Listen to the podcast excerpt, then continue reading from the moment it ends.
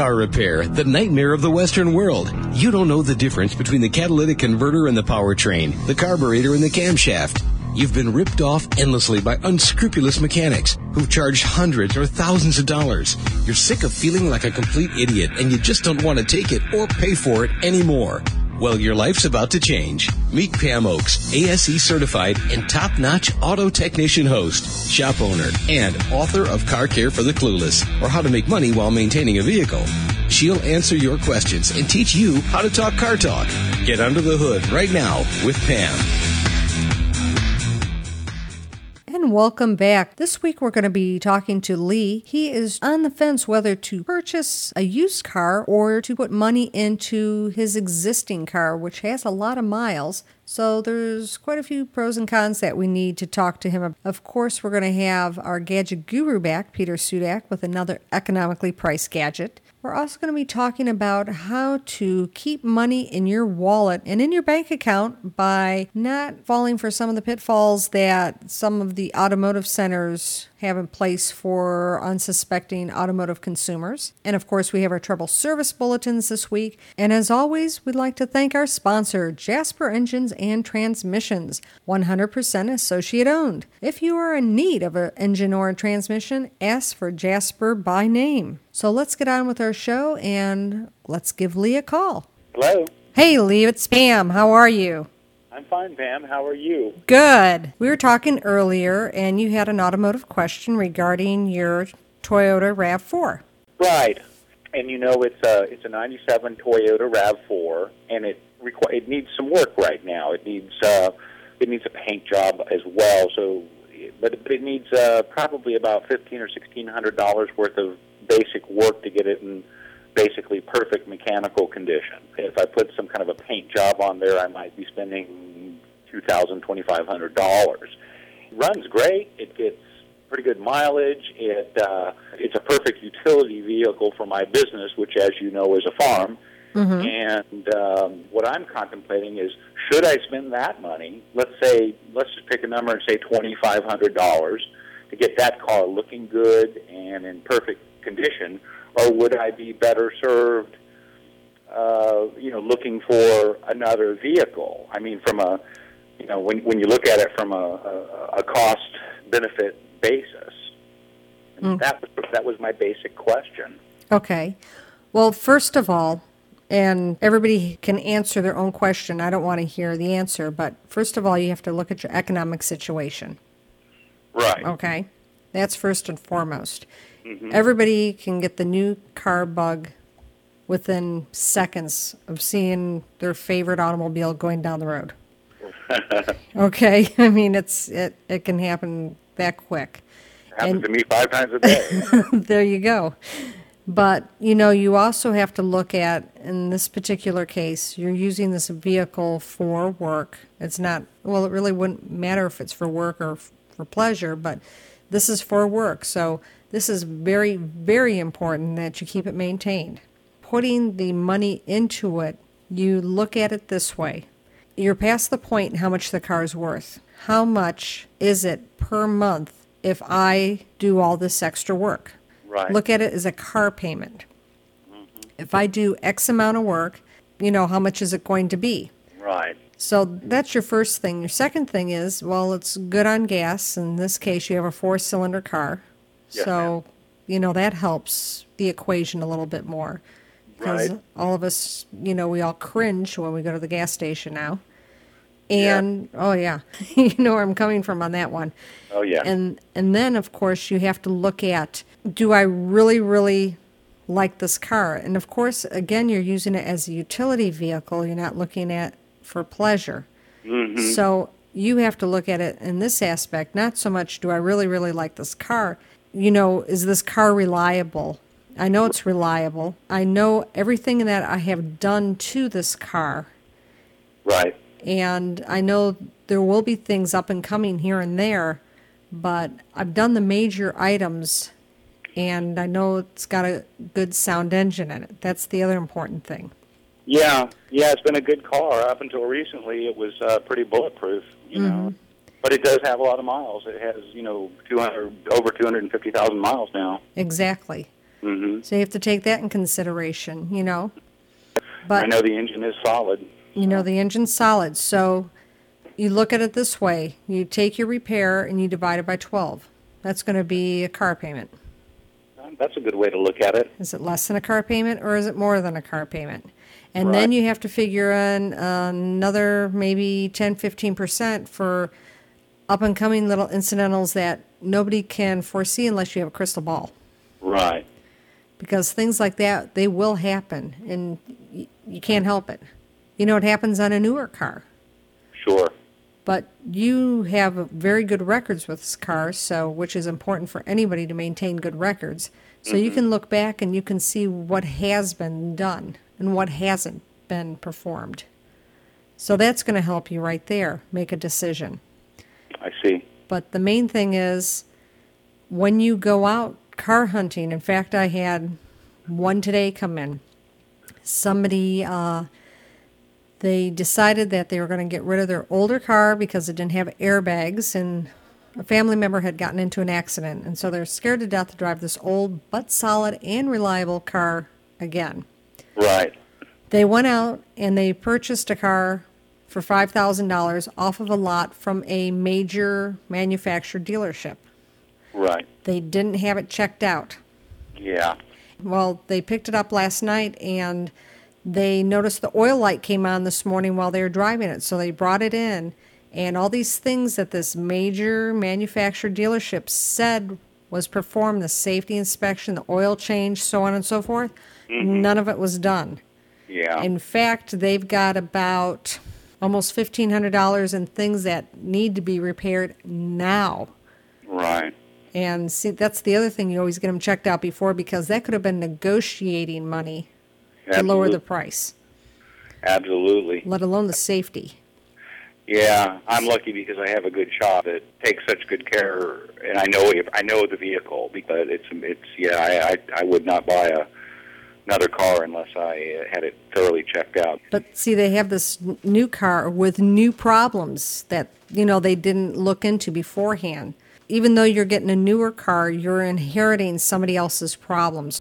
Right. So you got to look at it that way too. How much am I going to spend for my new car in repairs? Each make and model has their little idiosyncrasies, things that are known that they have problems that they break down and you have to repair often or not so often. You have to look at it that way. In this case, I can't believe what he bought, but he, what he did purchase is a high-end European, which with the amount of miles on it in the year, I mean, he's going to be putting a lot of money into it. And f- for what? You know, why?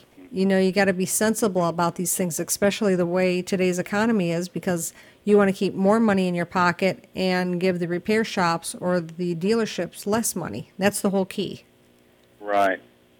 Well, I think your your idea of looking at it, you know, whatever I spend, dividing it by twelve, or maybe twenty four, or whatever I think the life mm-hmm. of the car, or whatever we agree the life of the car might still be. That's a very good way to look at it, and then mm-hmm. compare that to a, the payment on a new car, And and and the message about checking out any car you buy. That's Oh yeah, it's it's it's a must. I mean, you know, they brought it in, and I'm like, can you take it back?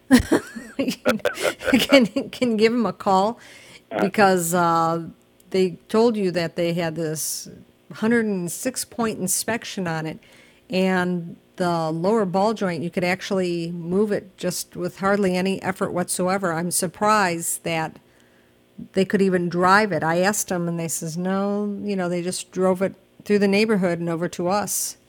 Wow. So yeah, it's in fact we had one that over the weekend had over two hundred thousand in it, and they've had some issues and so on and so forth. And they knew they had this specific issue, and finally they turned the corner going into a shopping complex, and the lower ball joint literally separated from its housing. And that was it.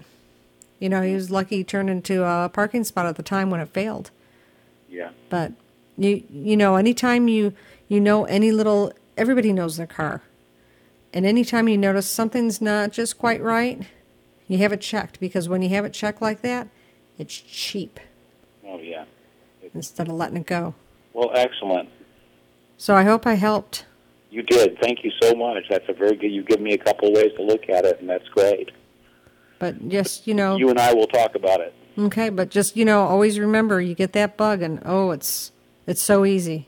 It's time. It's Yeah. so so easy. You know, I've got on my vehicle, I'm pushing 159,000 and I know I'll easily push it to 200,000. It's a work vehicle. And I'm just going to try to keep it going as long as I can. Yeah, yeah. There's the economy, of course. That's right. Sure. But I hope I helped. You did. Thank you very much, Pam. Thank you. And take care. And you know, going back to what I was telling Lee about that one customer who brought that car in that he purchased for $5,000, they're on a tight budget too. And now they have all these repairs they need to make to make it safe to drive. Had they had this checked out before they purchased the vehicle, they would have been thousands ahead of the game because they could have negotiated for the price, like I said, or not taken the car and kept on looking. So now this individual is deeper in debt for a car that he thought was reliable, that somebody told him that this 106 point inspection was performed on the car. And let's face it, with a quart low on oil, the oil was black and the front end coming out of it, and the differential issue, which is something else that was on the list. There's no way that they're going to take the car back. He's going to have to fix it. It's money he doesn't have. Buyer beware and make sure that any vehicle that you check out, even though it's purchased from a major manufacturer dealership, that you have an independent set of eyes looking at it. And we don't mean having your next door neighbor who fancies himself as a technician. We're talking about taking it to an ASE Blue Seal shop and having an ASE certified technician check it out. And I mean, really check it out before you purchase it. So, word of the wise today's lesson check the vehicle out before you purchase any car, truck, SUV, etc. Always have it checked out. It will only benefit you and your wallet. And remember, the main thing for this radio show is to keep money in your wallet instead of putting it in your car. So let's continue on with our discussion regarding car repairs and acting on the same premise as we were talking about this individual who purchased this car without having it checked out and has needs all these repairs. They can't afford that. They could just afford the car. It's a sad situation to be in, but let's tell you how to avoid the same pitfalls. So first of all, um, I'm going to give you a couple of examples. I had a customer who came in over the weekend, and yes, I still do work at the shop all the time. But I had this customer come in, and one of our regular customers, they got this coupon in the mail for 20% off all services. But they took advantage of it and had an oil change. And this 1995 oil change, after being hit with a disposal fee and a service charge, that's the other thing, too, real quick. And I have to interject with this because it's one of my pet peeves. Shops all of a sudden have this service fee or the shop fee charge that they say, well, because rags and fluids and other incidentals, it's supposed to cover it. No, the only thing that's covering it is it's covering their checkbook because that's all part of doing business. That all should be equated into their labor rate, their shop rate.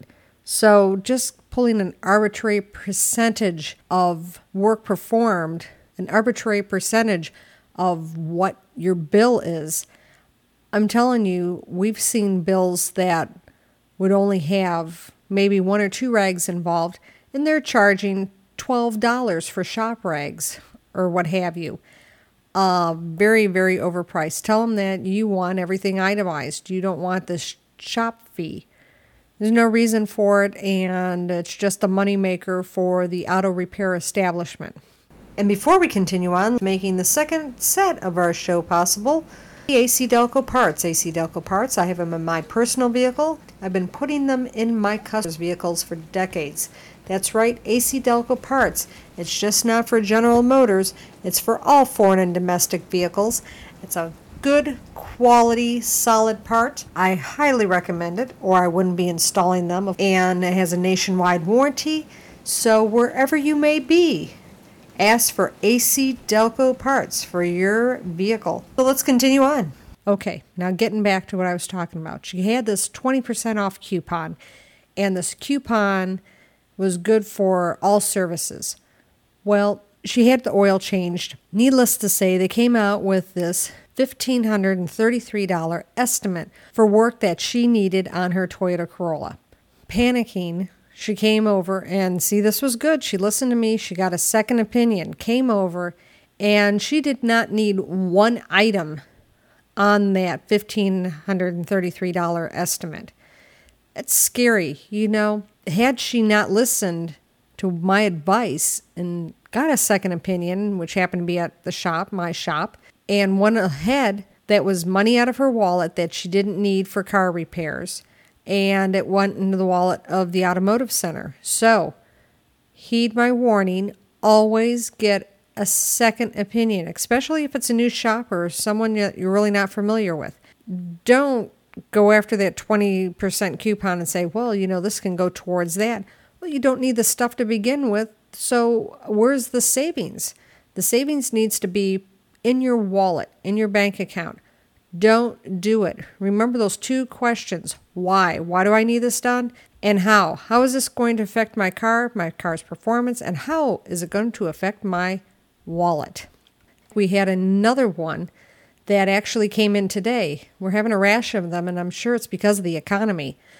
But we had one in today. Over the weekend, they got stranded, their battery went out. It can happen to any one of us at any time, including me. You just don't know when a battery's going to dead short. And when that happens, they, you have lights, you have a radio, you have horn, you have your window operation, you have your blower motor, you have all these accessories, but you go to turn the car and you just get a click.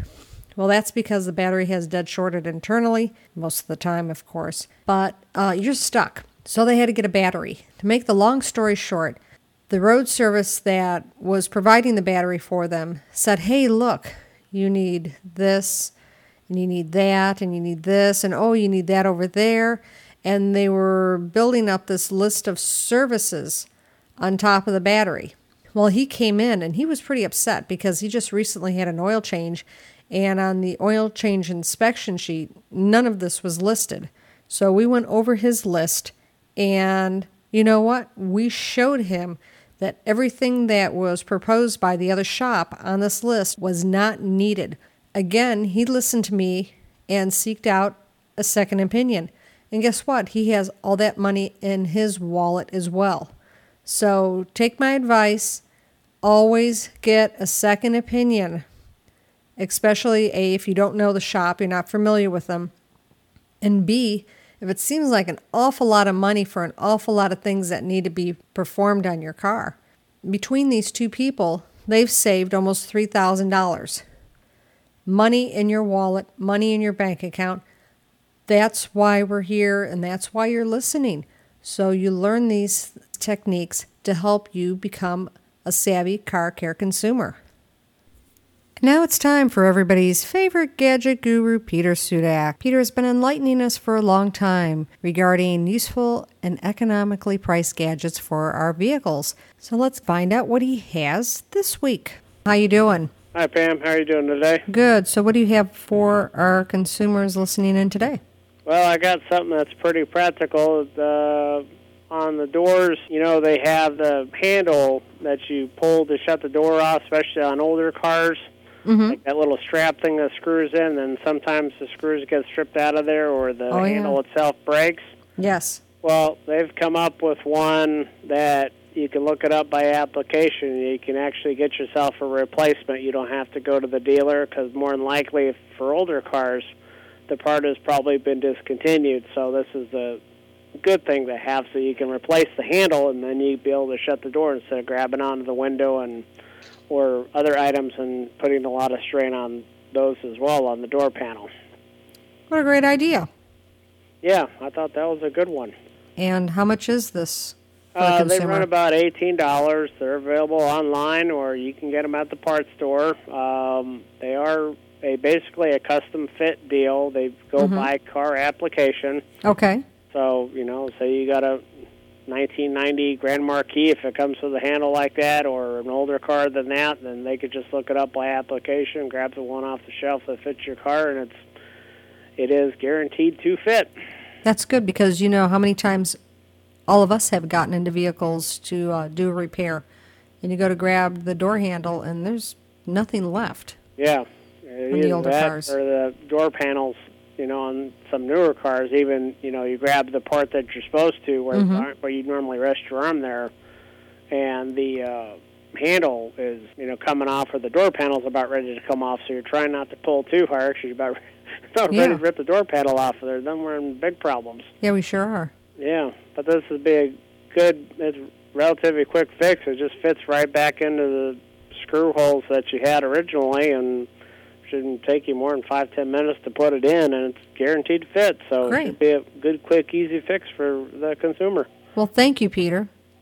Thank you for taking the time out and uh, talking with us this week, and we look forward to talking to you next week. That's okay. I appreciate you having me on. I I, I enjoy this a lot.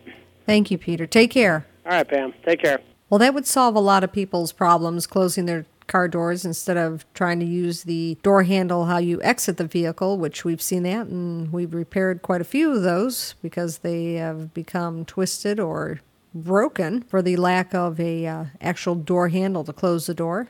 So, uh, for $18, that's uh, not a bad deal. And this week's email question comes from Richard. He's from Florida. And Richard asks, why is it that he went to the auto parts store and they gave him a free reading for the check engine light on his car? So he took it into the automotive center, and even though they got the same codes, they had a different conclusion what was wrong with this car. Well, Richard, this is actually one of my pet peeves too is that anybody can get one of those code readers and find out the code on their car and they can look it up on the internet or ask a parts replacer at a parts store and find out what the code is, but that doesn't necessarily mean that that's the problem. I'll give you an example. If you had a code for an oxygen sensor, and the oxygen sensor basically sniffs the exhaust for fuel. And if it picks up any fuel fumes, it tells the computer, hey, I smell fuel. Turn off the fuel pump. No more fuel. It's too much fuel. And the computer complies. And then milliseconds later, it says, okay, I don't smell it anymore. Go ahead and turn the fuel pump on again. And it does it and it goes back and forth. Well, you have this code for this oxygen sensor that it's the car is running lean. That's not necessarily an oxygen sensor, folks. It could be a restricted fuel filter. It could be a vacuum line that is gotten old or disconnected somehow and it's bringing in unmetered air into the system. So you can sit there and replace these oxygen sensors all day long and, it, and it's not going to help. What is going to help is if you have a check engine light on, first, you never drive with the check engine light on. Contrary to popular belief, you don't drive around with the check engine light on. It doesn't mean that it's a simple code and it's going to go away. No, this is the drivability of your car. This is your investment. This is your wallet. Remember, you drive around with a check engine light, it's going to rob money out of your wallet, out of your bank account, whether it's paying extra in gas or something little dominoes into something huge that didn't have to be. So please never, ever, ever run around with the check engine light on. Furthermore, back to Richard from Florida, his letter here, we were talking about how they came up with different conclusions. The difference is you're looking things up on the internet and you're not an ASE certified technician. You haven't gone through all the training. The person at the parts store, they haven't gone through all this training. Being an ASE certified technician and knowing your stuff, you can come to the correct conclusion. So, Richard, I highly recommend that you go with your ASE certified technician's recommendation. And even though the parts or the internet solution is cheaper, cheaper is not necessarily the right answer. The right answer is what's actually going on with your vehicle. So take heed, save some money, and do the right thing. Always ask your ASE certified technician. Never run around town or on the highway with the check engine light on. Even though some fool says it's okay, it's not. And protect your wallet. All this information I'm giving you is to protect your wallet. Keep money in your wallet. This is money you can never ever re earn again. Once it's gone, it's gone. So please always ask your ASE certified technician. They'll guide you in the right direction. And don't forget, you can always ask for a second opinion from another ASE certified technician. That's always an option. You're not quite sure. But please ask a professional. Let's move on now to our trouble service bulletins. For our first one's going to be for Honda sedans, Honda Accord sedans, and it's going to be between 2008 and 2009. People who own these or have driven these have may or may not have noticed a pop or a clip while going over a bump or railroad tracks or a speed bump, and there's a real quick fix for this. Pretty economically priced, too. This is not a recall, but there is a fix for this. They actually have devised a wedge, like a wedge of cheese. Think of that. But in this case, it won't be cheese, it will be um, rubber or a neoprene component. And they actually put this between the sheet metal panels and the back. Takes up this gap because remember, all vehicles flex. Well, this one's flexing a little bit too much, and you're actually hearing the sheet metal. So give Honda a call. And moving on, we're going to be discussing for those of you who have Ford products, Lincoln, or Mercury products, uh, between 2008 to present. Also included in this is going to be the 2000, the 2005 Expeditions or F-150s. Again, this is a bulletin; it's not a recall but they are having an issue with white flakes coming out of the dash vents when you turn the AC on. They're actually having these light, white little flakes. And, you know, for us girls, we don't like that stuff on our clothes. So they actually have a fix for this to go in. You can have a shop do this, or you can have Ford or Lincoln Mercury do this for you. They have a solution to put it in there.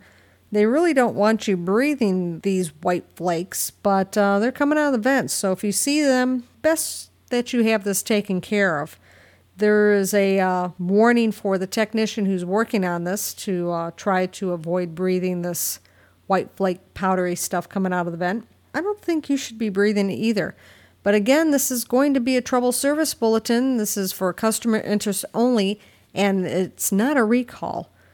I would like to thank Lee for calling in and discussing his car options, whether to purchase or to repair. Of course, our gadget guru, Peter Sudak, as always, with another interesting and economically priced gadget for the car.